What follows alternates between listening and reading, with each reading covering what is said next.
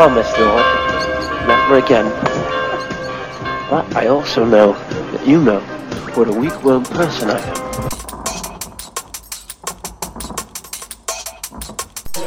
Regret this, Lord. I'm a wonderful person.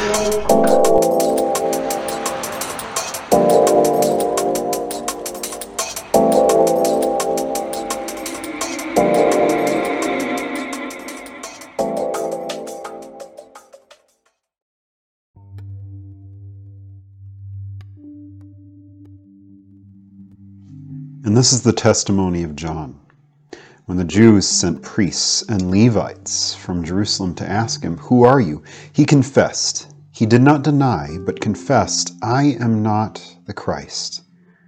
And they asked him, What then? Are you Elijah? He said, I am not. Are you the prophet? And he answered, No.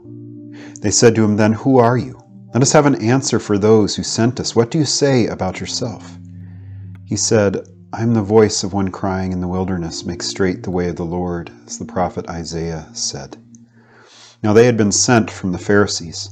They asked him, Then why are you baptizing, if you are neither the Christ, nor Elijah, nor the prophet? John answered them, I baptize with water, but among you stands one whom you do not know, and even he who comes after me, the thong of whose sandal I am not worthy to untie. This took place in Bethany beyond the Jordan, where John was baptizing. This is the gospel of the Lord. Praise to you, O Christ. This is our holy gospel for this coming Sunday, and yours truly is going to be preaching, so you never want to miss that, right? I'm just kidding. You never want to miss it, period. Pastor Chris is awesome. But um, this text, there's about a billion directions that this text can take us but it becomes something of what does it speak to you? That's that's one of the first things i ask of myself when i approach a text especially when it comes time for preaching. What is it speaking to me? What what is it saying to me? How is god's word coming to me? Both in law and gospel. What does it speak to me of my jesus? What what is it uh, desiring of me to hear? Well with john we discover that's one of the big things for him right the people show up. The the Pharisees uh, uh, come, uh, priests and Levites. It says so. Basically, the church bureaucrats, uh, the pastors and the deacons, show up, and they say, "Okay, tell us, why are you doing the things you're doing? Who are you? We want to know who you are. We have no clue who you are. You you've not gone through our classes." You didn't graduate from our seminary. You don't have a certificate from our Bible school. So, so really, who are you? You, you, you haven't approached our council to, to get uh, ordained, right? You, you, don't, you don't act like we do. You don't dress like we do. You don't do the things that we do. So we need to know who are you? Because you're someone out of the ordinary. You're not normal. And John comes right out and says it I'm not the Christ. I'm not the Messiah which I, I always find interesting because they don't exactly ask him that, but I think in some ways he knew why it was that they were coming to him. But at the same time, that was John's job.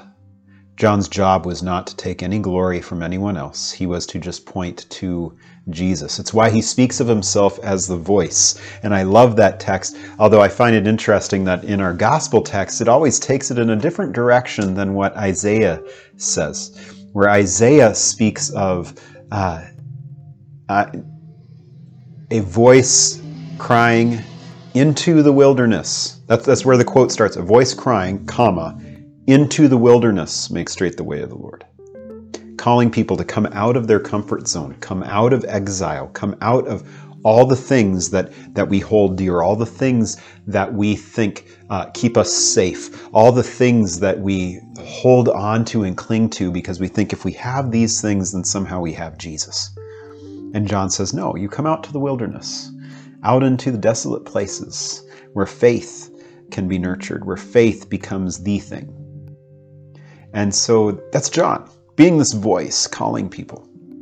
And the, the priests and the Levites, they're, they're needing to know, well, what gives him the right to say anything?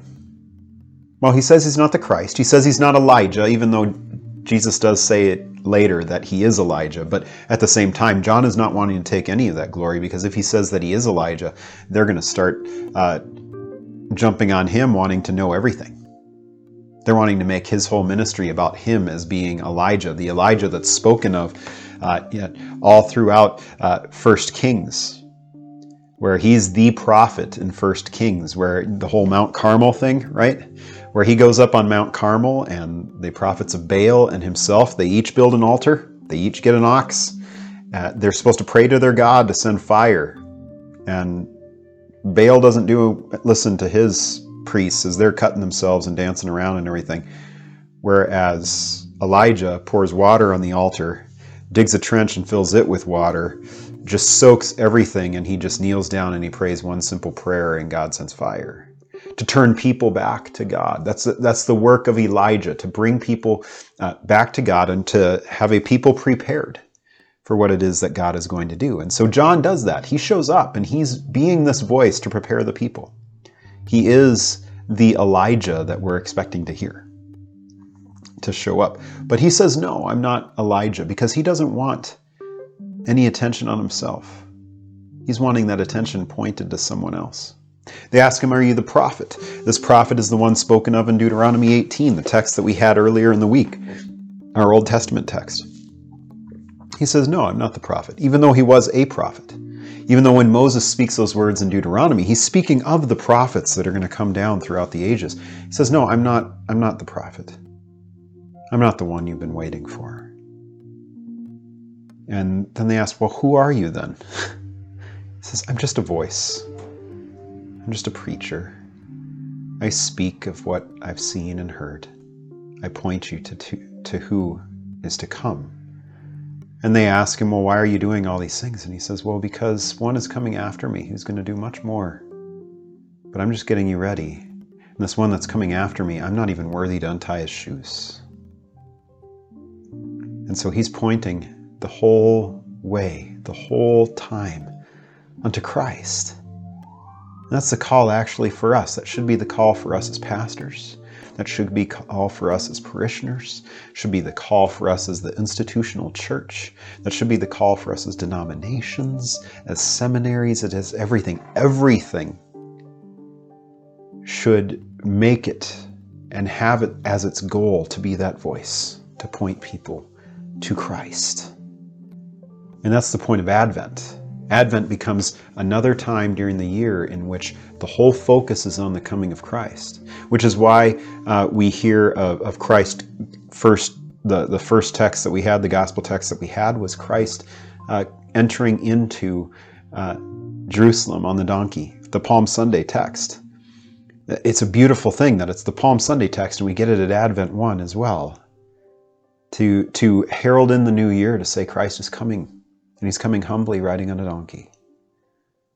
And then the next Sunday we had the the portents in the heavens, the signs and the and the concerns and all those things because Advent is also about a second coming, the fact that he sits at the right hand of God the Father Almighty and he will then come to judge the living and the dead.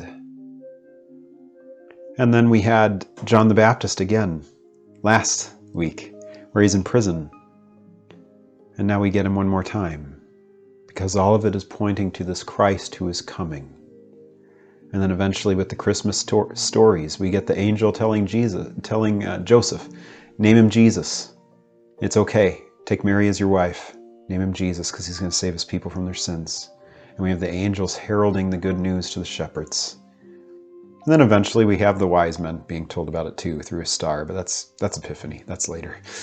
But that's the whole goal that we have here, church is to point us to Christ, to help us know that we are not Him, and that He has come because we are not Him. He's needed for what it is that He does. Let us pray.